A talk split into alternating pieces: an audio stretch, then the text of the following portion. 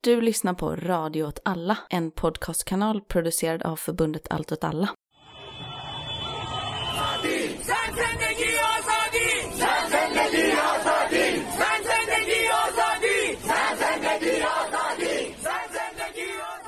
Hej och välkomna till Radio åt allas åttonde mars special. Vi har två inslag idag. Först så ska vi prata med Helia från Alltal Göteborg om vad som händer i Iran och sen ett inslag om feministisk organisering. Eh, om det är så att du bor i Göteborg så avgår åttonde mars demonstrationen från eh, Gustav Adolfs torg klockan sex med samling halv sex. Eh, och demonstrationen är ju under parollen Kvinna, liv, frihet. Vi i Göteborg tänkte att vi skulle prata lite om protesterna i Iran och lite om det här slagordet och vad det har spelat för roll just i vad som händer i Iran just nu. Men med oss idag har vi Helia. Hej! Hej! Du kan väl berätta lite om dig själv om du mm. vill. Eh, Helia heter jag. Eh, eh, jag kommer från Iran, har bott i Sverige ett par år men har bott i olika länder. Jag eh, har alltid varit intresserad eller ja, med, mm, väldigt, väldigt eh, nyfiken på att veta mer om kvinnors rättigheter och varför i vissa länder kvinnor har mindre rättigheter än andra eh, länder. Och, eh, så det kom en, en dag i mitt liv som jag kallade mig själv feminist. Så här sitter jag idag. Ja, kan du berätta lite vad som hände i september i Iran? I sextonde september eh, dödade en ung kvinna som åkte från sin eh, hemstad i västra Iran till eh, Teheran för att besöka hennes, eh, en familj, eh, en släkt. Och, eh, hon, hon blev arresterad av moralpolisen och eh, hon blev dödad efter hon blev tor- torterad under arresten. Och det var en modig kvinna, äh, sjuksköterska i, i sjukhuset, som tog bild av henne och publicerade äh, på, henne, på sin Instagram och skrev att titta vad moralpolisen har gjort. Och äh, folk blev upprörda och började protestera. Jag äh, nämnde lite detaljer för att äh, säga att det var inte första gången att en kvinna dog i, under polisarrest. Men det krävde att en modig eh, person att publicera och, eh, själva händelsen. Och sen två modiga kvinnliga eh, journalister eh, skrev om händelsen och de sitter i fängelse just nu. Vad skulle du säga var, var det som var annorlunda den här gången? Var det att bilderna läckte ut? Eh, olika saker, för att jag har funderat på det jättemycket, för att det var olika saker. Först och främst det var att yes, att uh, någon skrev om, om henne, någon, någon publicerade.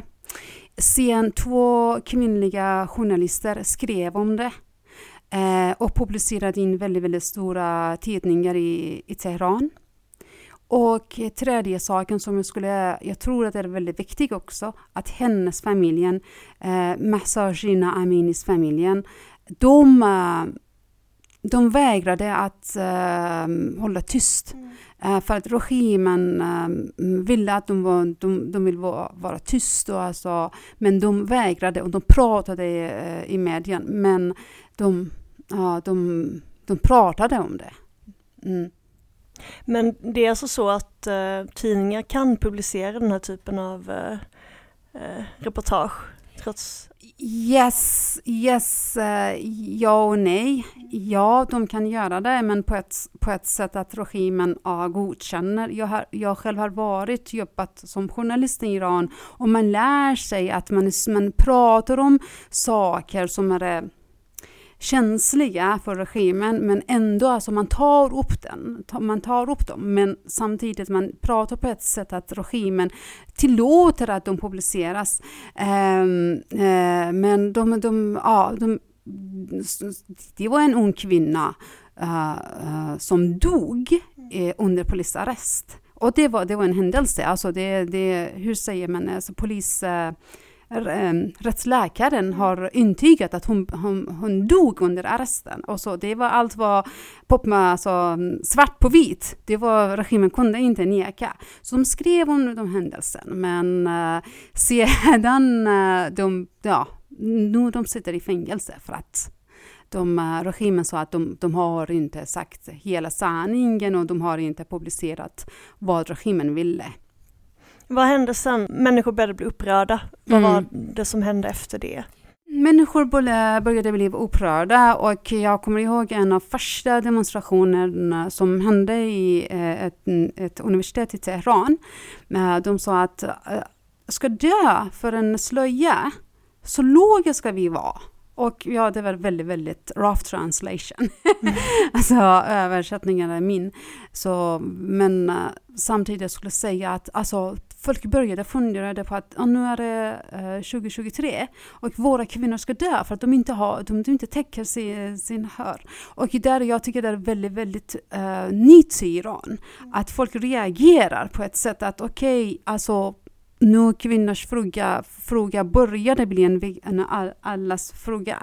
Men jag skulle nämna en annan sak också. Det var inte bara uh, hennes uh, död och uh, kvinnoförtryck i Iran. Det är, så, det är en kontext av uh, förtryck och en kontext av uh, klasskamp i Iran också. Uh, klyftorna mellan rika och fattiga började öka jättemycket i Iran och uh, vanliga folk började ha det jätte, jättesvårt att klara sig. Däremot uh, de som sitter uppe, de känner mer och mer och mer alltså astronomiska siffror. Man kan inte ens tänka på. Men alltså gator, barn, arbetare, alltså ensam kvinnor, ensam mammor, de, de, de har mycket, mycket svårare än de hade till exempel tio år sedan, tjugo år sedan. Så där är både, både sakerna. Alltså yes, kvinnofråga, en sak. Men samtidigt, folk är jätte, jätte upprörda. När jag kommer från Iran och jag är alltså, min hela familjen bor i Iran. När jag pratar med dem, frågar de vad kostar till exempel ett kilo tomater. Jag fattar inte hur kom de, ha, de har råd. De, de betalar nästan samma pris som vi, vi betalar i Sverige. Fast de betalar som tjänar kanske femhundra kronor per månad. För, yes. Då är det, jag fattar inte hur folk lever. Mm. Då är det, fattigdomen är, det, är en väldigt, väldigt stor problem i Iran just nu. Och för att Iran blev, ja, så har så många neoliberal policy i sin ekonomi. Då är det så både saker som händer och folk är upprörda. Tror du det spelar stor roll att Jina Amini kom från de kurdiska delarna av Iran? Yes och uh, nej. Yes uh, på ett sätt att hon var en kvinna. När hon blev arresterad, polisen visste inte vilket uh, del av Iran kom uh, hon ifrån. Men det spelar ingen roll, hon var en kvinna. Men yes, för att det var hennes föräldrar som inte uh, var tysta. Mm. Det hon och när uh, pappa och alltså, jag tror det var Hans, hennes familj kom till Teheran för att, för att hon låg i koma i, i flera dagar. För att komma och hälsa på henne alltså i sjukhuset. De visste inte att hon är död. För att de, de sa till familjen, kom och alltså hon är, ja, ni måste besöka henne. När de kom och fick de veta att hon är död, de började protestera väldigt, väldigt tydligt. Och när de åkte, tog kroppen tillbaka till Kurdistan för att begravas. I hennes begravning kom tusental människor från andra kurdiska städer. Mm. Och pappan stod och pratade och höll tal och, alltså, och mamman höll tal. Och, så det var jätte, jätte stora um, protester redan i hennes begravning som jag tror att ja, det händer i Kurdistan väldigt ofta. För att folk i Kurdistan är väldigt, de har en historia av uh, protester och, och de är lite o, ja, de är, de är lite orädda skulle jag be- beskriva uh, uh, folk från Kurdistan. Ja, och det här slagordet kvinnoliv, frihet, och det kommer ju från den kurdiska rörelsen. Hur, hur fort började man började det dyka upp i protesterna? Var det direkt eller var det efter ett tag? Jag skulle inte säga direkt, men väldigt, väldigt tidigt. Väldigt, väldigt tidigt. Det var väldigt fint att se att folk började säga kvinnlig frihet. Det var första gången. Så nu är det, nu är det fyrtiofem år eh, sedan regimen, alltså um, islamiska regimen i Iran tog makten. Nu är fyrtiofyra komma fem år och det är första gången som man hör kvinna, liv, frihet. Man först, för, första gången som man, man får höra kvinna i en slagord. Du sa innan att det är en av de första gångerna som protesterna tar liksom den här, de här dimensionerna, att det handlar om kvinnors rätt. Tror du någonting har förändrats också bland män i Iran? Hur de på något sätt har börjat se det från ett annat håll? Eller är det att kvinnorna har tagit den rätten och den kampen? Jag skulle säga att både män och kvinnor har fått nya syn och information, och tack vare internet, tack vare att uh, nya generationer började lära sig andra språk, till exempel engelska, och um, um, tyvärr har varit alltså, så många stora delar av iranier som bor utomlands i exil, och där är en exchange of information mellan iranier som är i Iran, iranier som är, bor i exil, och alltså internet. Alltså både män och kvinnor har förändrat sig, men jag skulle vara var väldigt tydligt att säga att det är kvinnor som har ändrat sig, får ändra sig jättemycket. Men yes, iranska män, nya generationer är inte samma som deras pappor, men man kan inte jämföra iranska män och iranska kvinnor. Jag skulle beskriva iranska kvinnor mycket, mycket modigare, mm. mycket, mycket mer, hur säger man, willing to offer their lives. Mm.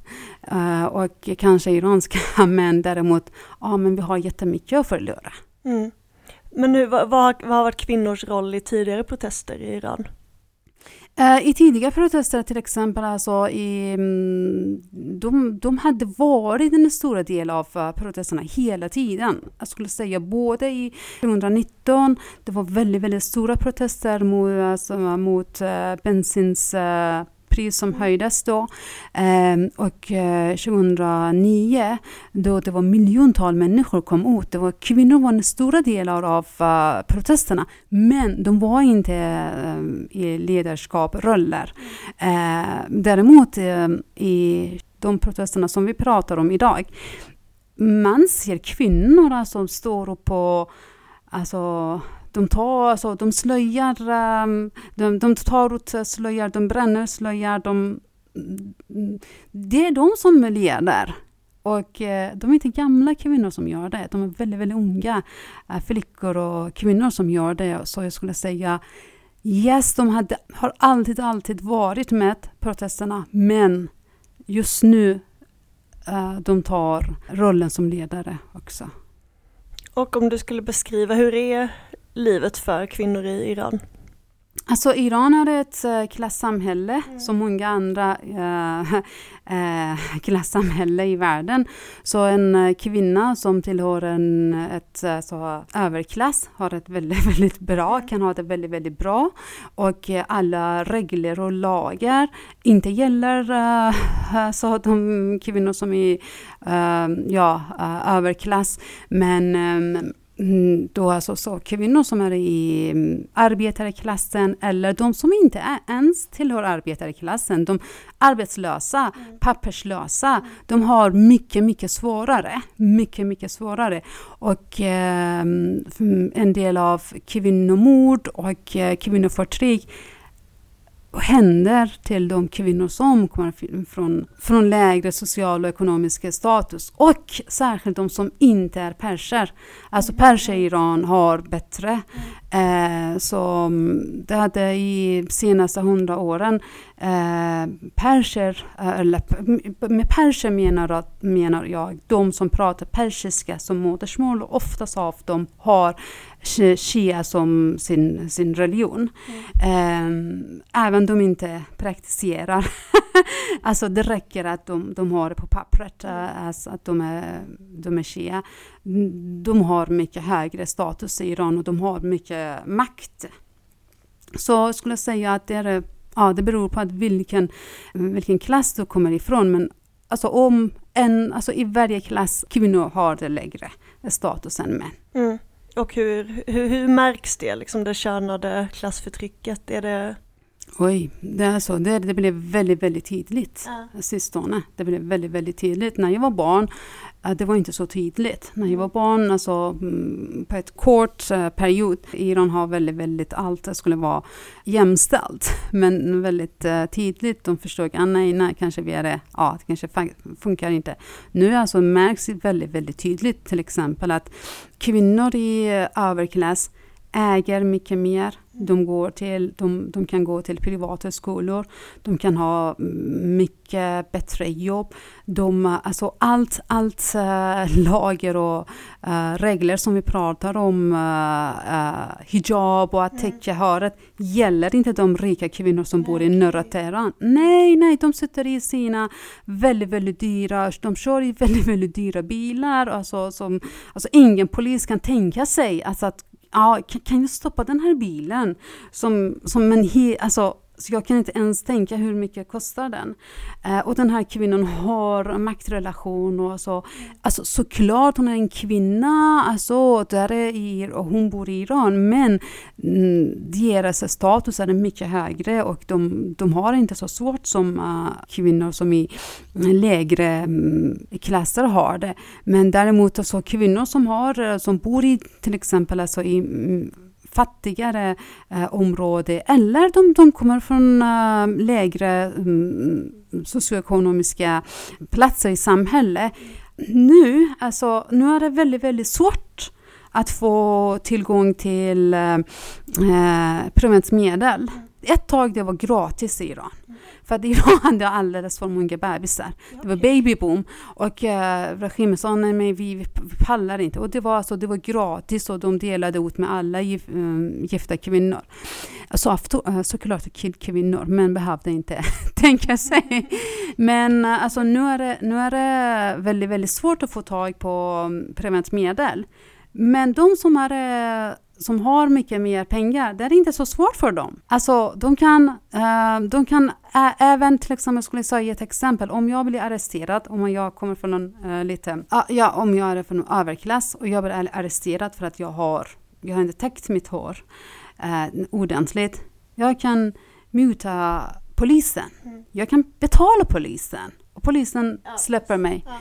Eh, om jag kommer från traditionella och eh, fattiga eh, platser i samhället, alltså först och främst jag inte har råd med den. Sedan polisen har mycket mer makt över mig och min familj. Och kanske familjen kommer att förtrycka mig också. Mm. Då är det väldigt, väldigt olika saker som händer för folk som, som kvinnor som kommer från fattigare kvinnor. Kvinnor som inte pratar persiska som modersmål. Kvinnor som inte behärskar äh, språket. Det är också jätte, jätteviktigt. Mm. De, när, när du går, går till polisstationen, de kan inte, de, de, de kan inte förklara sig.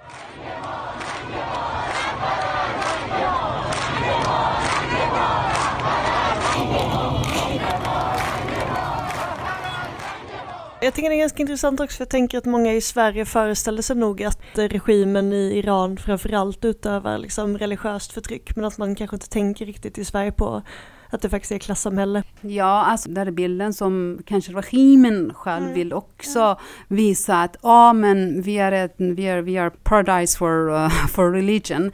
men där är verkligheten är eller där ett uh, klassamhälle och uh, klasskampen, alltså vi, man man ser uh, klasskampen i varje varje sekund i, i gatorna i Teheran och i Esfahan och i olika städer i Iran. Men såklart det finns um, religiösa förtryck, men där är, där är en bild och verkligheten är en annan äh, sak. Till exempel, det, det är verkligen, det är inte så viktigt att, att man praktiserar islam eller inte längre. Det är inte så viktigt. Det är väldigt, väldigt viktigt att man tillhör regimen och sin an- man är, man är regimanhörig. Alltså man tillhör regimen. Mm. Och man, man tillhör sin You belong to a regime in one way or another, and you don't use whatever you have, whatever as, as against the regime. Mm. Och det är väldigt viktigt. Har politiken mot kvinnor och kvinnors rättigheter, har de gått framåt eller bakåt de senaste åren? Politiken, hur menar du? Alltså menar du ja, officiell tänk, ja, jag tänker lagar och ja, regler. Ja, mycket och hur, värre. Ja, ja. ja, men det blev mycket värre. Alltså... Um, Om vi kan börja, om vi börjar från um, sjuttionio, mm. när revolutionen, alltså, alltså när Khomeini och um, religiösa uh, mullorna tog makten, skulle säga att yes, de började med att uh, avskaffa lagen, så protect, family protection, som um, kanske um, gjorde det lite svårare för män att gifta om och om sig, för att enligt uh, islam, sharia-lag får män att gifta sig fyra, har fyra fruar, och det, då hade det hade varit lagar ibland, alltså att uh, göra det lite svårare för män att uh, gifta om sig, mm. att, är, att inte göra det omöjligt, bara göra, göra det lite svårare, till exempel att första frun eller first wife mm. måste skriva under. Hon att, måste godkänna. Godkänna ah, ja. Att, men det, det, det var lag ett tag. Mm.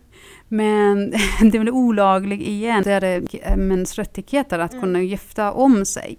Jag skulle säga att det hade varit lite framåt och bakåt, men trenden var hela tiden bakåt.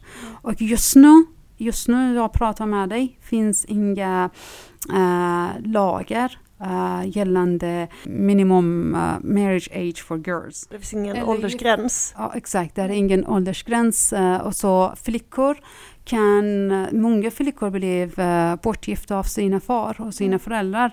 Alltså f- särskilt i fattigare delar av landet som, som de blev såldes. Mm. Till lite förmåga så man får lite pengar eller lite ja, någonting av uh, uh, maken. Och um, så nu där är, där är ingen uh, gränsålder. Mm. Det är väldigt, väldigt, väldigt, väldigt få, få möjligheter för kvinnor att uh, börja uh, skilmässan. Mm. Däremot man kan börja och man uh, skilmässa och kan uh, skiljas när som helst. Så jag skulle säga att ja, politiken är var väldigt, väldigt mot äh, kvinnor. Och äh, efter protesterna, efter protesterna, regimen ville verkligen, jag, jag, jag tar det som, som en signal av regimen att ville visa kvinnor i Iran att vi har makten, för att de gör det nu väldigt, väldigt svårt för kvinnor i Iran att lämna landet. Ja, okay. Att äh, en kvinna som fyllde arton år måste ha få godkänt av sin manliga familj. Förmyndare eller? Ja, så, ah. att uh, kunna lämna landet. Mm. Så även om jag åker till Iran imorgon, min sjuttioåriga sjuka pappa mm. som kan inte ens ja, åka till affären, måste komma till uh, polisstationen och skriva under ett papper. Hur länge har det varit så då? Nu är det, nu är det, väl, det är väldigt uh, nytt, mm. alltså efter protesterna. Ja, ja. Innan, dess, innan dess det var bara gifta kvinnor som mm. behövde att alltså, sina män skulle godkänna för att de kunde l- lämna landet. Um, men nu är det alla kvinnor. Mm. Mm. Har det tidigare funnits några fördelar med att inte vara gift? Eller har det varit... Oj, alltid. Jag tycker alltså om man har råd. Om man har råd och alltså, om, man, om man kan inte alltså, gifta sig. Varför man skulle gifta sig? Och det är så en del av medelklass uh, män och kvinnor i Iran som började bo alltså, uh, tillsammans mm. uh, utan att gifta sig. Och uh, då hade, det kom ett ord, ett nytt ord i persiska, white marriage. Så är de, vi, vi bor ihop, vi är, vi är ett par, men vi tänker inte att registrera, sig, registrera oss. Så det är en del av ja, nya generationer som får göra det, men mm. alltså, bara i st- stora städer. Ja, det är en klassfråga. Exakt, exakt. I små städer där det är mycket, mycket mer förtryck och kontroll av samhället. Men man har ju hört ganska mycket just om alltså, att protesterna har rört väldigt mycket liksom slöjförbud, äh, slöj, inte slöjförbud, tvärtom. Det är i Sverige vi har problem med slöjförbud. Äh, krav på slöja. Men det är det några andra så här, särskilda regler eller någonting eller lagar mot kvinnor som har lyfts i protesterna som man vill äh, få bort? Uh, yes, alltså om, om man tar bort, uh, om man, man dyker upp uh, i en gata i Teheran, jag menar en public space mm. eh, utan slöja. Eh, om Och om en polis är det där så man får minst två månaders fängelse mm. och man måste betala en summa. Jag kan inte en exakt summa för att det, de höjer summan varje, Jaha, varje okay. år. Och eh, minst två månaders, men det, det kan vara till typ tio år. Oj. Man sitter i fängelse. Men jag själv, jag har så många bilder att i Iran där jag är utan slöja. Men mm. där är platser som jag vet att ingen polis kommer. Okay, uh. När jag vandrar och när jag är i små byar och folk är fakt- faktiskt när jag är i Kurdistan eller i andra små städer som jag vet folk är snälla och folk, mm. ja, ingen går. Och det är svårt att hämta en polis. Men är det några fler regler som bara gäller kvinnor som... man gör protestuppror mot nu. Hur menar du? Alltså finns det några fler regler förutom att man måste slöja som mm. är lagar som ja. bara kvinnor måste följa? Alltså, just, alltså protesterna alltså, vill att uh, riktar sig mot att regimen måste falla. Ja, Asim, jo, regimen måste ja. gå. Det är, det, är, det är vad som folk vill. Och i, i alla fall en stor del av befolkningen vill. Jag skulle inte neka att en del av befolkningen i Iran verkligen vill ha regimen. Mm. Jag skulle inte neka. Det gör mig inte glad, men det är sanningen. Och regimen har en social base mm. i Iran. Men... Äh, alltså en stor del av befolkningen förstod det att regimen måste gå och regimen har baserat sin ideologi på kvinnors förtryck och de fattade det.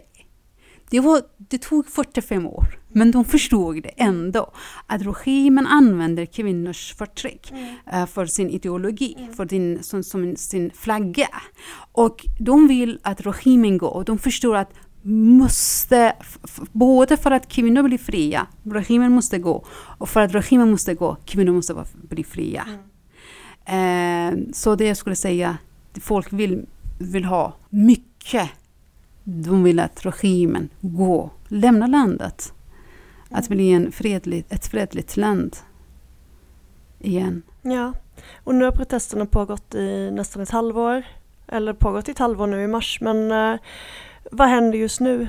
Mm. Är det fortfarande lika stora protester och har regimen lyckats trycka tillbaka dem? Mm.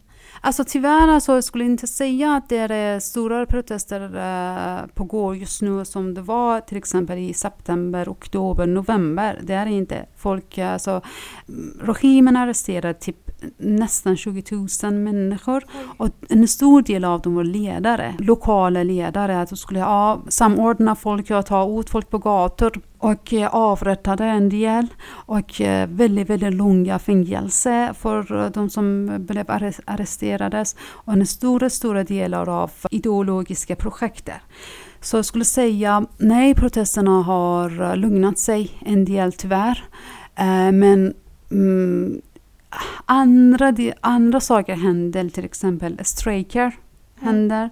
Folk, alltså, strejker är inte så våldsamma som folk inte pratar om det så oftast. Men till exempel jag skulle säga alltså, häromdagen i min hemstad, folk som har gått på pension har, har, de har det så svårt att klara sig. De har gett sig ut på gator att ja, protestera.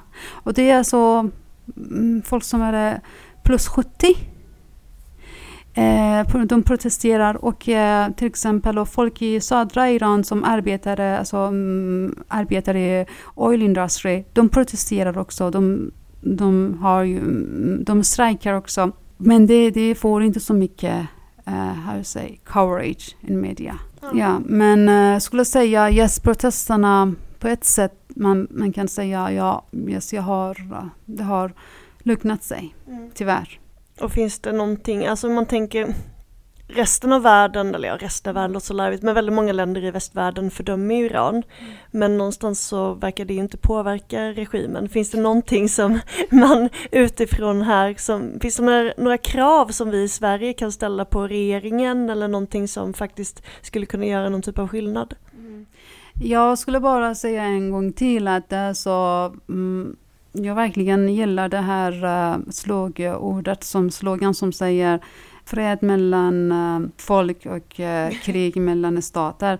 Alltså jag, jag kommer aldrig tro det, så är det svenska staten kommer att alltså göra, eller är det någon stat kommer att hjälpa folket i ett annat land, mm. eller för att de skulle, om de skulle hjälpa något folk, de skulle börja med sitt, sitt ja, folk. Men vad har den svenska staten för intressen i att Irans... Ja, de har jättestora mm. intresse i Iran. Alltså Iran köper en stor, stora, alltså både vapen och eh, lastbilar, bilar, alltså um, köper uh, Iran uh, av Sverige, och Sverige har väldigt, väldigt stora handels... Uh, mm. avtal med Iran. Och jag själv, när jag var på, när jag på dejt i Iran, jag träffade så många svenskar som kom från Saab och andra, för att jag, jag, var, jag var bra på engelska, så jag blev tillfrågad att hur man kan översätta. Så de kommer för, för att ja, göra sina affärer i Iran och i, med, med Iran. Och så jag skulle bara berätta bara en sak häromdagen. Schweiz eh, ambassadör i Teheran eh, då en, eh, kom till Teheran, och hon, hon behövde inte ha så täcka sig så mycket, men hon har täckt sig helt och hållet, och även reste till religiösa städer. Mm. Bara ibland tänker jag alltså, varför hon gör det alltså, just nu. Alltså, mm. Just nu vi, vi säger till uh, politiker från uh, västvärlden att ja, men protestera inte, att inte, ni behöver inte att uh, täcka Uh, er när de kommer till Iran, för att uh, ni är diplomater, men de gör det ändå. Så skulle jag säga att mm, jag, um, om svenska regeringen skulle lyssna på oss, en sak, jag skulle bara säga ja, men sluta sälja vapen till Iran. Mm. Och det ser vi också med de här Turkietförhandlingarna, att familjen Wallenberg som har uh, ganska stora intressen i Saab, om man säger så, att de följer med för att det ligger i liksom Sveriges rikaste familjs intressen att vi fortsätter handla med Iran och Turkiet. Eller hur?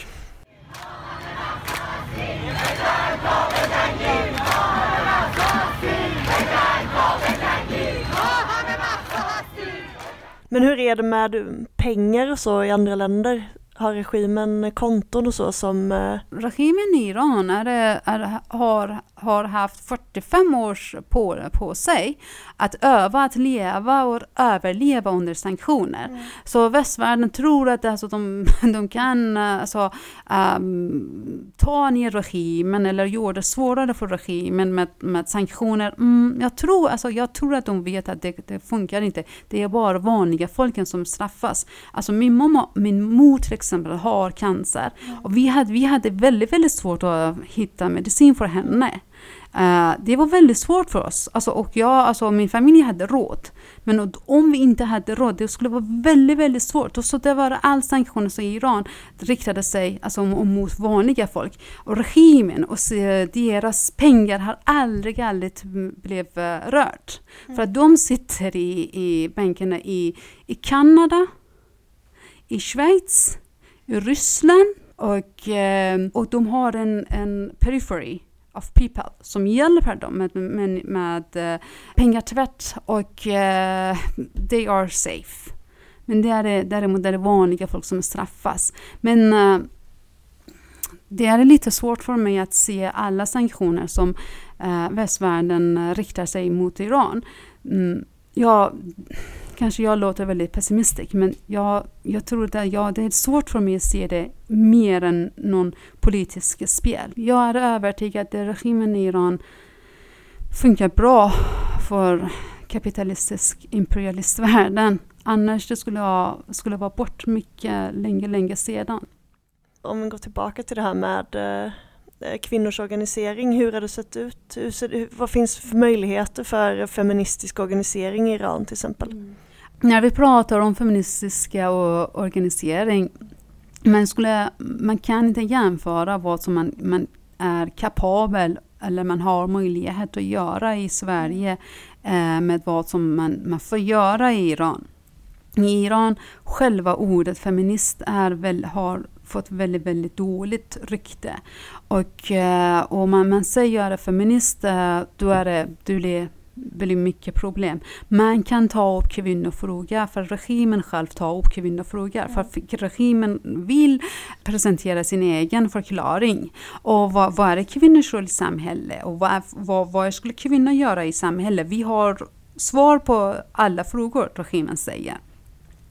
Men um, det finns um, en del av uh, um, organisationer, det finns en del av kvinnor och uh, även män som kämpar för uh, kvinnors uh, rättigheter.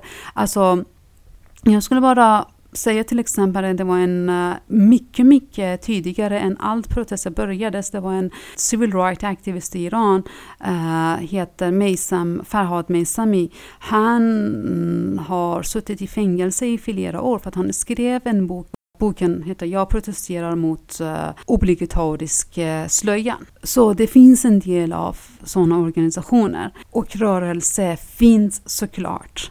Uh, men allt är det under jorden. Är det några särskilda så här, författare eller teorier eller så som spelar stor roll för kvinnor nu, framförallt unga kvinnor i Iran? Är det, någon, är det några särskilda personer man inspireras av? Eller är det... Yes, jag skulle bara säga igen att Iran är också ett, ett klassamhälle. Olika um, kvinnor från olika klasser har sina egna uh, role models uh, och uh, till exempel alltså en del av uh, medelklasser uh, eller mer liberala, uh, folk med, har mycket mer liberala tankar. De har en uh, kvinna som bor i uh, U S A uh, och jobbar med, tyvärr hon jobbar jättemycket med U S A-parlament uh, och mm. så, så um, får bidrag och uh, hon arbetar med royalister. Mm. Mm. Det är sådana N G O-feminism som... Exakt, ah. exakt. Och där, däremot det finns en del av kvinnor som bor i Iran. Mm. Och de, de har suttit i fängelse. Jag skulle, bara, jag skulle säga några namn. För att jag, jag kan inte tänka mig hur modig de är. Alltså de är väldigt, väldigt modiga människor. Som jag skulle aldrig kan tänka mig vara en sån av dem. Men till exempel alltså en av dem, uh, Narges Mohammadi. Hon är inte bara kvinnors rättighets uh, fight, uh, women's, women rights right, fighter. Hon är däremot alltså civil rights fighter också. Mm. Så hon, hon kämpar för hela samhället, för barn, för miljö. N- Nasrin Sotoudeh skulle berätta de, de två namn som verkligen har gjort jättemycket för kvinnors uh, rättigheter i Iran. Och eh, Nasrin Sotoudeh eh, har varit eh, advokat men får inte praktisera längre för att hon har försvarat eh, tidigare protesterna. Och där är en trend i Iran. Alltså, um, regimen hittar någonting på advokaten och advokaten själv sitter i fängelse. Ja.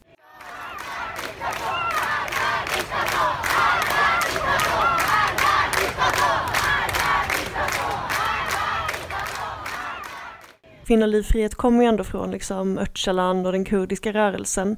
Den liksom P K K:s ideologi är ju väldigt, alltså där framhäver man ju verkligen kvinnans revolution som liksom grunden för all revolution. Är det så att man, alltså har man influerats väldigt mycket av de idéerna nu med protesterna också i och med användningen av kvinnolivfrihet? Det ska vara. Annars skulle slogan kommit ut och så blev så otespredd och folk började säga det. Alltså det är en del av uh, mer uh, vänsterorienterade teorier som uh, sprider sig i Iran. Mm. Särskilt mellan uh, yngre generationer. Alltså feminister, kommunister. Uh, ja, feminister kan vara höger också. Mm. Ja, tyvärr. Kommunister, syndikalister, anarkister. Mm. Alltså de, de, de sprider sig i Iran också. Tack vare internet och tack vare folk som, ja, folk som har tillgång eh, till informationen. Och också, det var en del också alltså, som det hade varit alltså, i, i decennier. En del av befolkningen hade varit kommunister och i decennier. Men en del av eh, nya generationer som blev tack vare information och tack vare in, eh, internet som man man har tillgång till nu. Men eh, skulle säga alltså Öcalan, Jas sprider sig, Öcalans idéer sprider sig i Iran också. Eh, men tyvärr det blev mycket mer eh, lokalorienterat. P K K och Öcalans ideologi har eh, sin egen branch för Iran också, det är Peshak. Mm. Och det blev väldigt, väldigt lokalt. Mm. Att okej, okay, och m- kanske mer etnisk avdykord och, och det är anarkist och så kanske. Du, du måste jobba med, med P K K, Peshak. Mm. Så skulle jag inte säga att ah, man kanske är en ung tjej som går i Teheran och pratar persiska som, persiska som modersmål kanske tillhör Peshak. Det är mycket mer trovärdigt om hon, hon är kurd. Mm. Men är det, är det hippt bland iranska ungdomar att vara kommunist eller hur? Hur lever ideologierna? Ja, jag skulle säga att det är vår vänster. Ah, okay. Det är ah. mycket trendigt just nu. Det låter ju, det låter ju hoppfullt. Ja, alltså såklart det finns royalister och det finns um, andra religioner i Iran också som inte får vara upp. Och som var praktiserade sin mm. religion också, som är förtryckta och de är mot regimen. Uh, men uh, ja, när man skulle säga att det är en del av, uh, det är väldigt trendigen mellan en del av medelklass mm. uh, ungar mm. att läsa uh, Öcalan eller Marx och uh, protestera. Sista frågan då, vad tror du krävs då för att regimen ska falla? Det kräver att folk i Iran står ihop och gör stora, stora strejker i olika städer. Mm. Uh, inte, inte bara i en dag, två dagar, en vecka, två veckor. I veckor, mm. i månader mm. som har, vi har gjort i uh, sjuttionio-revolutionen. Och uh, det blir två månader, särskilt om det är oljeindustri. Det regimen faller, men det kräver jättemycket. Det, det kräver ledarskap, det kräver att hela samhället står ihop. Att arbetareklassen kommer bakom den här protesterna. Arbetareklassen säger nej, vi jobbar inte längre. Vi jobbar inte tills revolutionen eh, kom fram eller blev victorious. Eh, så strejker, protesterna på dagen och strejker på kvällen. Eller där, tvärtom. Det finns saker som man kan göra för att göra det lite svårare för regimen i Iran.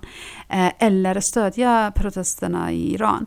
Till exempel alltså en stor del av um, pengar som regimen har. Mm. Uh, inte är i Iran längre. De ligger på konto i, i länder till exempel Kanada eller Schweiz. Och eh, det är alltså det, folk som äger de uh, kontor.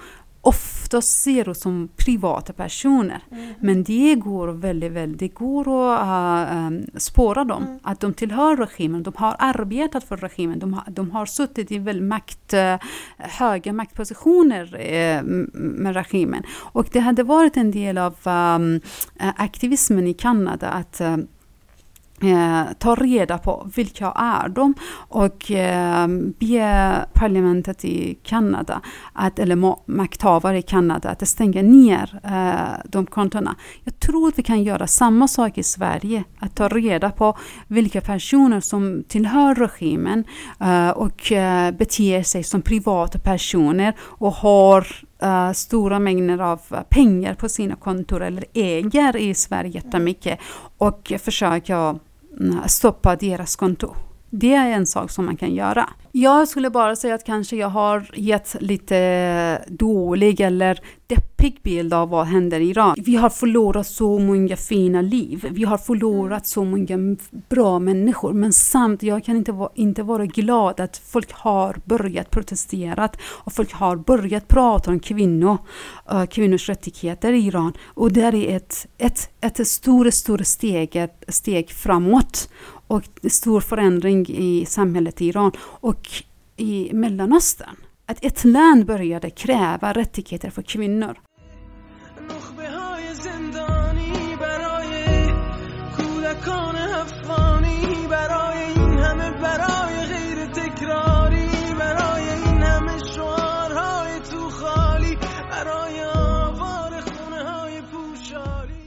Kul att du vill göra din poddebut. Pratade mars här. Tack, tack. Uh, och nu så har, nu känner mig som Benjamin Syrsa, nu har vi en hälsning från våra vänner i Stockholm. Nej, vi har uh, ett inslag från våra kamrater i Stockholm. Ja, tack så mycket för att ni har lyssnat på oss idag. Eh, och återigen, om man bor i Göteborg så är det demonstration vid halv sex på August Vardostorg. Men det är också Talatten tillbaka på lördag på Kungstorget klockan nio, som är en separatistisk demonstration för kvinnor och transpersoner. Där vi demonstrerar för eh, kvinnor och transpersoners rätt att eh, röra sig fritt på natten, rätt till staden och protestera mot män som gör det otryggt för oss. Tack så mycket. Tack.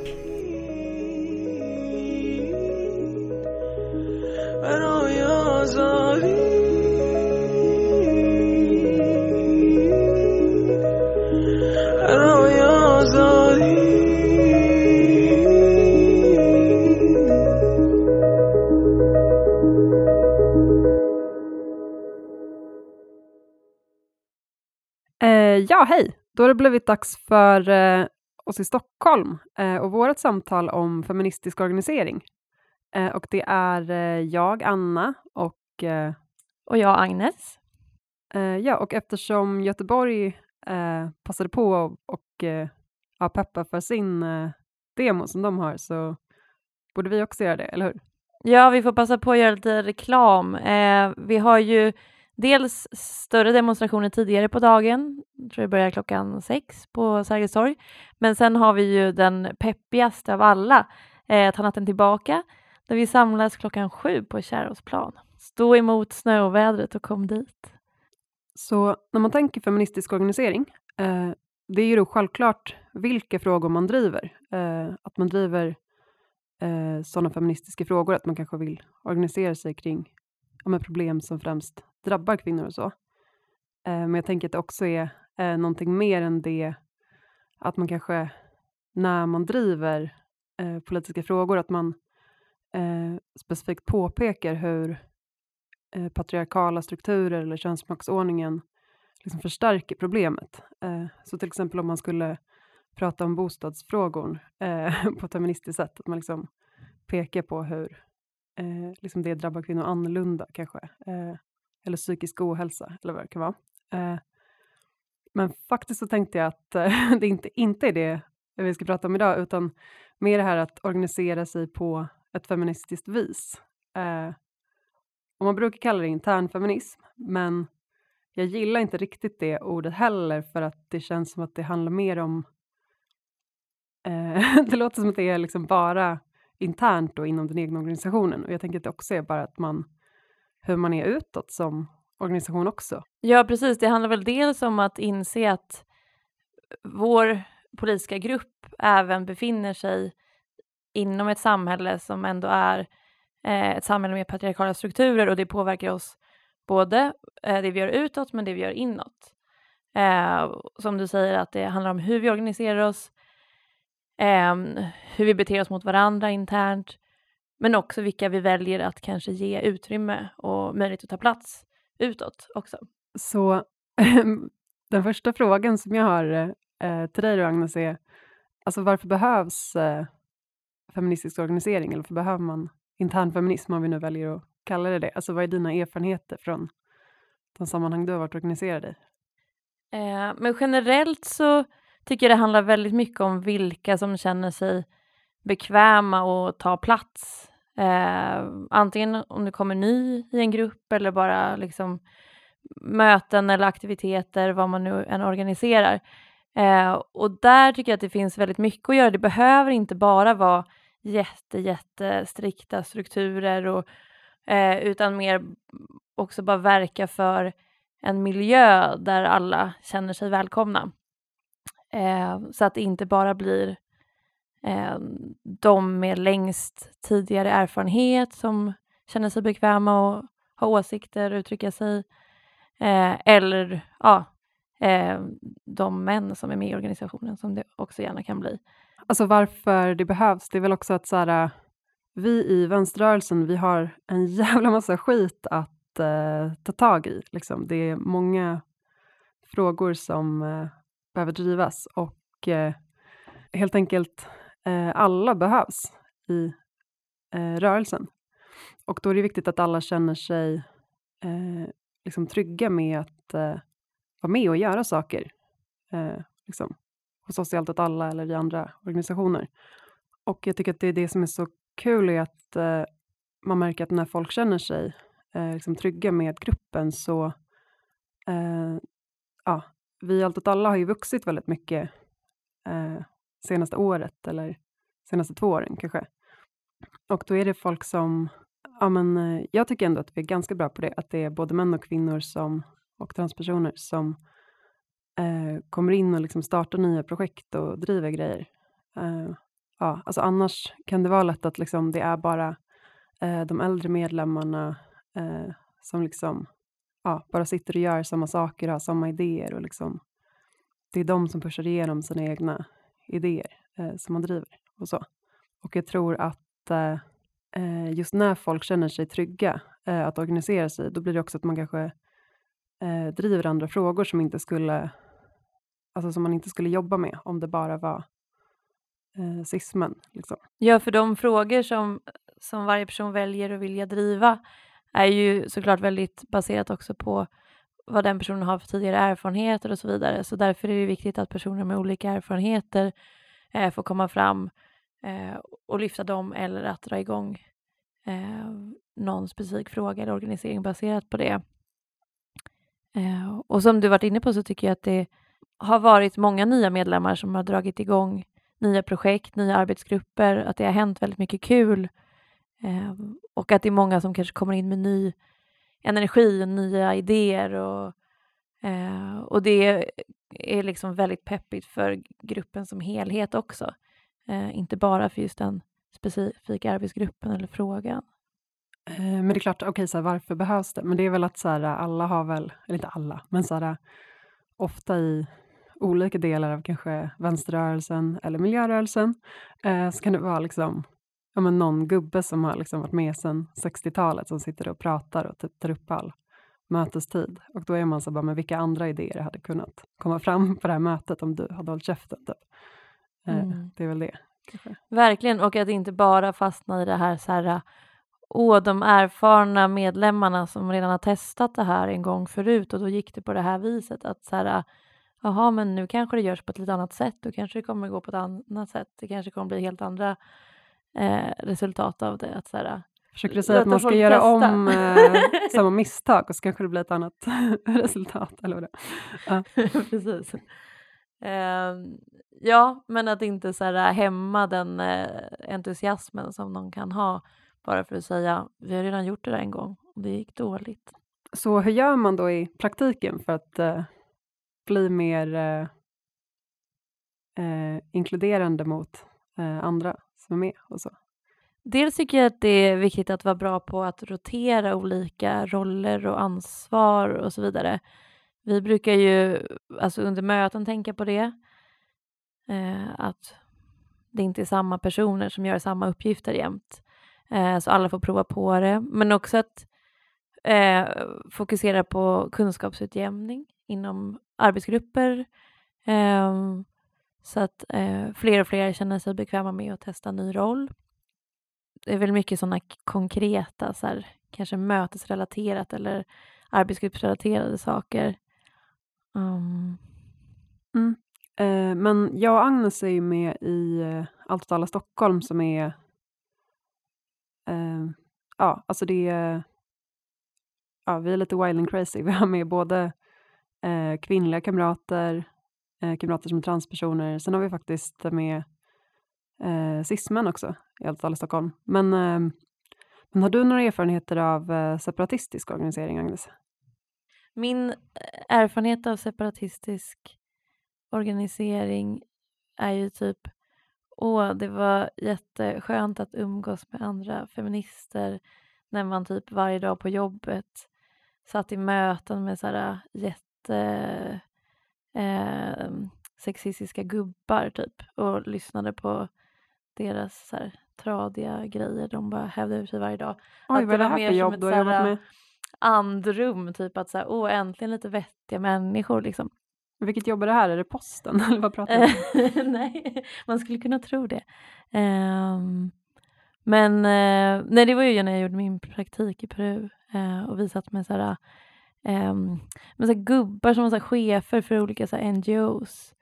Och som bara uttryckte sig jätteolämpligt. Uh, är de i Peru ungefär så som gubbar i Sverige kan vara? Såna gamla? Eller vad? Ja, men tänk dig typ att sitta med liksom um, riktigt såhär gubbig eh, folk som kanske jobbar med så här, bistånd, fast det är väldigt så här, konservativa och gubbiga. Oj. Och sitta i sådana möten och bara vara jättefrustrerad. Eh, ja, eh, då är det skönt att umgås med så här jätteradikala feminister på kvällarna eh, och så här, eh, gå ut och demonstrera ihop och bara spraya husfasader med olika feministiska budskap och sånt. Att det är mer så här, oj, jag behöver det här för att ja, stå ut med det andra typ. Eh, men det känns som en väldigt så specifik, eh, ja. Om man bara har lite mer så här vettig människor i sin vardag så kanske jag inte kände samma behov. Okej, så sammanfattningsvis så om man bara hade lite mer vettiga människor i sin vardag som inte var sexister så skulle man, du anser du att man kanske inte skulle behöva separatistisk organisering? Nej, men alltså det är väl inte att så här, åh, om, om man bara har lite så här trevliga feminister i sin eh, vardag och typ eh, härliga feministiska kollegor så behöver man inte separatistisk organisering. Eh, det är absolut inte det jag menar, men jag tänker att, att, eh, att det blir typ ännu viktigare eh, att ha separatistiska rum när du befinner dig i sammanhang som är så otroligt så extremt eh, sexistiska och ja, jobbiga, att det blir så här mentalt utmattande. Det är som att typ behöva umgås med så här kollegor som är så här liberaler eller typ klimatförnekare så här i lunchrummet varje dag. Då blir det ju ännu viktigare att sen träffa kamrater typ efter mm, jobbet. Men verkligen. Att det är så här balans i livet. Ja. Um, mm. Men det är liksom ett rum där man inte måste heller kanske eh, hålla igen så här, med vad man tycker. Eh, utan man kan vara liksom precis så arg på patriarkatet som man vill och så. Och att det är ingen som börjar så här, ja men nu tänker du nu, inte alla män. Så, eh, ja, så det är precis. Väl såklart. Eh, mm. Mm. Men nu när jag har en arbetsplats där jag kan säga att eh, den som köper blommor till sin flickvän på åttonde mars borde lynchas. Eh, då är det inte samma behov för det. Men eh, vad är dina erfarenheter från separatism, Anna? Separatism alltså, organisering. Mm, eh, jag har ju varit eh, medlem i Vänsterpartiet. Eh, lika bra att säga vilket parti det är. Jag kan inte bara i ett parti. Det blir lite så här märkligt. Eh, vad heter det? Och eh, där kör man ju... Det finns många andra partier också med andra namn.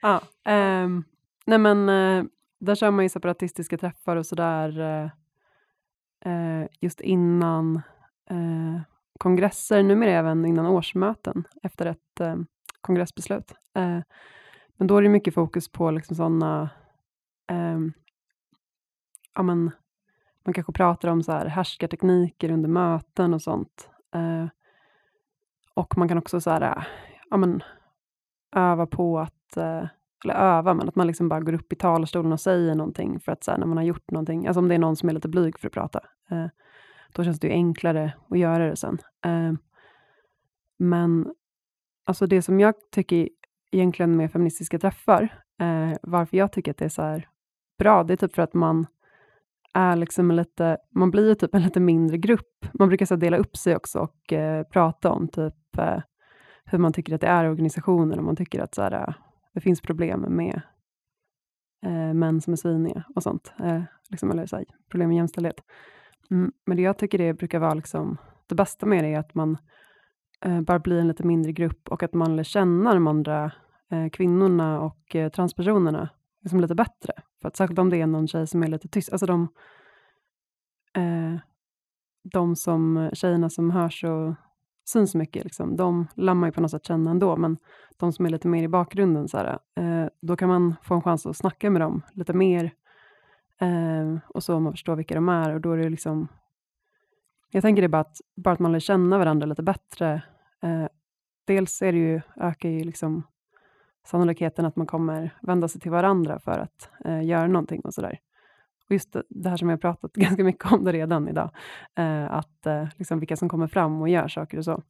Eh, men också bara att man känner sig tryggare, alltså så här, ifall att det skulle hända någon skit. Alltså eh, just någon form av så här, trakasserier eller övergrepp inom organisationen, så har du ju ändå andra kvinnor vända dig till. Och att du, alltså bara att man vet eh, vad alla de andra tjejerna heter typ och sånt. Alltså om det är en stor organisation, eh, ja men kanske inte alltid det. Alltså så här. Ja precis, det ser ju annorlunda ut när det är en så jättestor organisation, kan jag tänka mig, eh, mot när det är mindre grupper, att det blir kanske viktigare att ha det mer så formaliserat och verkligen eh, tydlig plan för hur eh, så här, feministiska praktiker och så ska drivas inom, inom eh, en organisation. Men v- finns det inga risker typ om man liksom tar ner det på för detaljerad nivå med internfeministisk taktik, att man liksom formaliserar för mycket? Eh, alltså du tänker på just sådana här mötestekniker och sånt. Eh, eller alltså så här, första och andra talarlista och sånt. Ah, precis. Eh, jag orkar inte förklara vad första och andra talarlista är för någonting på ett möte. Folk får typ googla det. Kolla på någon skön YouTube-film från Ung Vänster eller någonting där de förklarar det. Eh, alltså jag tycker det är att, eller så här, ganska mycket sådana här, äh, särskilt mötestekniker, eh, liksom, de innebär ju typ en ökad formalisering, eller att man har liksom mer struktur, mötesteknik eh, och sådär. Och jag tycker att det blir lite då att så här, liksom ju mer eh, formella möten man har med massa regler, så då blir det lite grann så här, de som kan de spelreglerna eh, är ju de som typ vet hur man begär ordet och sånt. Alltså särskilt om det är typ en stor så här, kongress eller något, alltså då måste man nog ha, då måste man ju typ ha jättemycket struktur för att det ska funka överhuvudtaget om det är typ hundra pers. Eh, men liksom, det blir ju alltid lite så att de som eh, kan de här reglerna för att prata och inte prata och sådär, då blir det att de pratar mer. Alltså om man är helt ny och att det är en väldigt så här, komplicerad struktur för hur man håller möten. Eh, då blir det liksom svårare att komma in. Eh, men samtidigt så är det ju så att den här mötestekniken, alltså den ska ju vara till för att eh, mötet ska bli mer begripligt liksom, och eh, att det ska bli lättare att komma till tals. Alltså jag menar så här. Och det vet jag inte om. Om vi ska gå in på det så här i detalj, så det blir lite så här oklart. Men, men sen tänker jag också så här att man. Alltså. Du och jag, Agnes. Vi har ju hängt runt mycket i miljörörelsen till exempel. Och där finns det ju mycket så här märkliga mötestekniker som kanske inte alla fattar. Alltså så att man måste ju ha en sån kanske mötesteknisk genomgång innan varje grej. Mm. Så att alla fattar det. Precis, att det kanske handlar om att då i väldigt hög grad kunskapsutjämna kring de här mötesteknikerna, för att annars blir det snarare att de hämmar och begränsar folk att delta om de blir för obegripliga. Eh, jag tänker mycket på eh, att sitta och göra till exempel olika sådana mystiska handgester och grejer som har varit väldigt populärt i alla fall inom klimatrörelsen. Eh, och det kanske känns jättesjälvklart för någon som ja, har suttit på sådana möten och har koll på det, och annars tycker man bara att nu börjar alla se ut som hattifnattar och viftar med händer och gör grejer, att det liksom inte betyder någonting och att det blir väldigt obegripligt.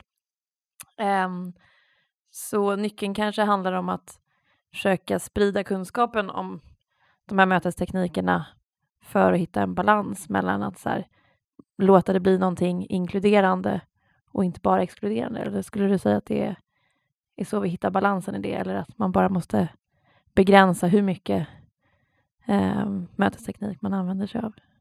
Um, nej men balans är väl bra. Uh, på tal om balans så är uh, jag lite trött efter jobbet, om jag verkar lite. Men uh, vad heter det? Ja.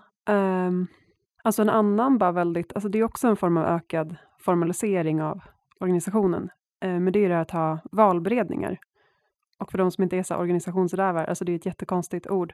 Men det är att du har en liten grupp som liksom bereder eller så här förbereder eh, valen inför, alltså när man ska välja folk till styrelser eller bara olika uppdrag.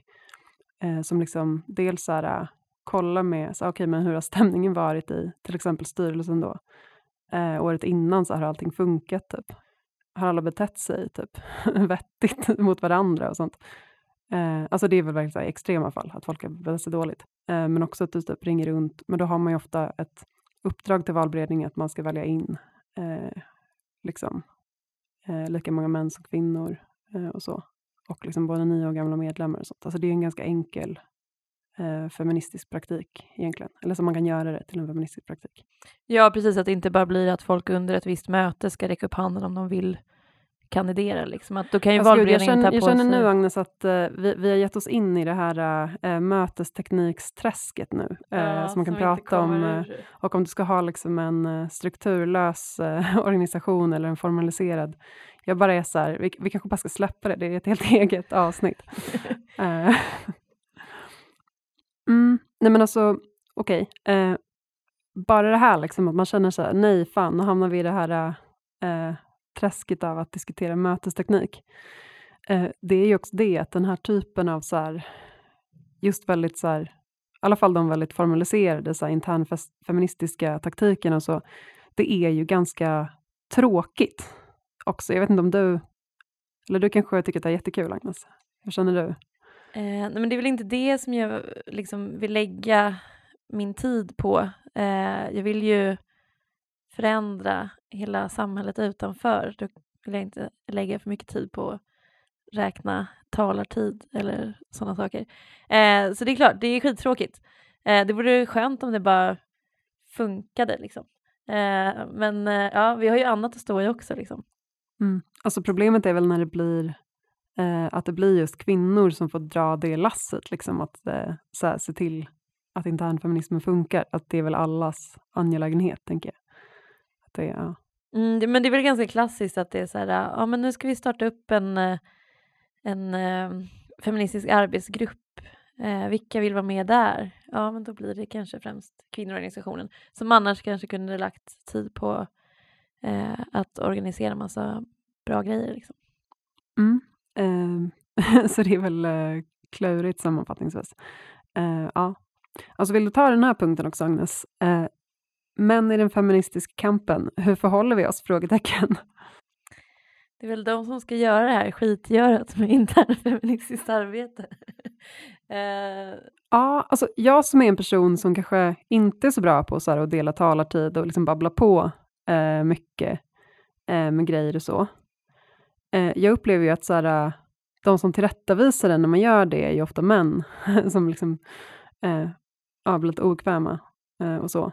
Ja, du tänker att de kan använda så här, uh, idéer om uh, jämnt fördelad talartid för att uh, tysta de kvinnor som faktiskt tar mycket plats uh, självmant. Det kan de verkligen göra. Uh, ja, det är min erfarenhet. Mm. Uh, jag vet inte, ja.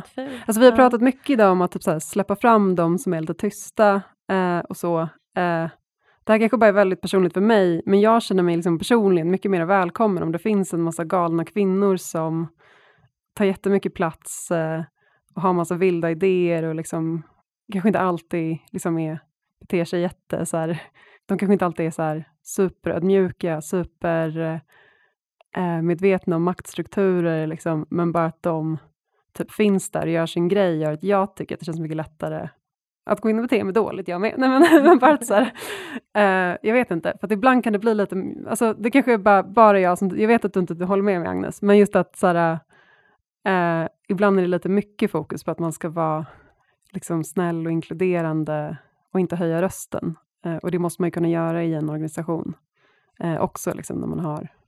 Ja, ja, absolut. Du menar att, att det inte får vara en eh, vild debatt om saker och ting. Det är klart att det måste kunna vara det. Eh, och också sen när vi pratar om att alla ska få ta plats, så måste ju alla kunna få göra det på sitt sätt. Alltså, om någon gör det på ett lite härligt sätt, så ska väl den kunna göra det. Alltså, så här, och om någon tar plats på sitt sätt. Alltså, det är väl det som också ska eh, vara typ ett inkluderande, eh, en inkluderande miljö. Ja, men mm. apropå män då i den feministiska kampen versus att vi pratat separatism nyss. Eh, när, har vi, när har vi användning för männen i den feministiska kampen och när är det eh, bäst att organisera sig separatistiskt? Uh, jag vet inte riktigt vad jag tycker om uh, manliga feminist, män i den feministiska kampen. Alltså jag har inte träffat på så jävla många män som har drivit feministiska frågor, tror jag, egentligen. Alltså ärligt talat, jag är så här, jag vet inte. Eller om det liksom är att de typ, när de börjar prata om feminism, att jag, vet inte, att jag har varit dålig på att lyssna kanske. Jag är inte ens bra lyssnare, särskilt inte när det är män som pratar. Alltså jag är så här, jag vet inte, det är kanske det, jag vet inte, jag har ingen bra, svår fråga. Ja, precis. Eh, ja, förutom att bara hamna i det här klassiska att det är segt med män som ska mansplaina feminism. Eh, men... Eh, ja, så det är väl där jag har slutat lyssna, tror jag. Jag är liksom inte här. Ja. Eh. Mm. Men vi, eh, vi kan inte sitta här hela kvällen och prata. Alltså, eh, kamrater. Nu, eh, all, alla ska ut på sina åttonde mars-demos nu. Eh, eller hur? Ska vi önska... Ska vi önska en eh, härlig och eh, kampfylld åttonde mars till alla våra kamrater mm. där ute. Eh, ja, eh, glad åttonde mars helt enkelt. Eh, länge lever den feministiska kampen eh, och åt helvete med patriarkatet. Ja, eh, låt helt enkelt gemenskapen, eh, den feministiska gemenskapen och kampen växa sig ännu starkare.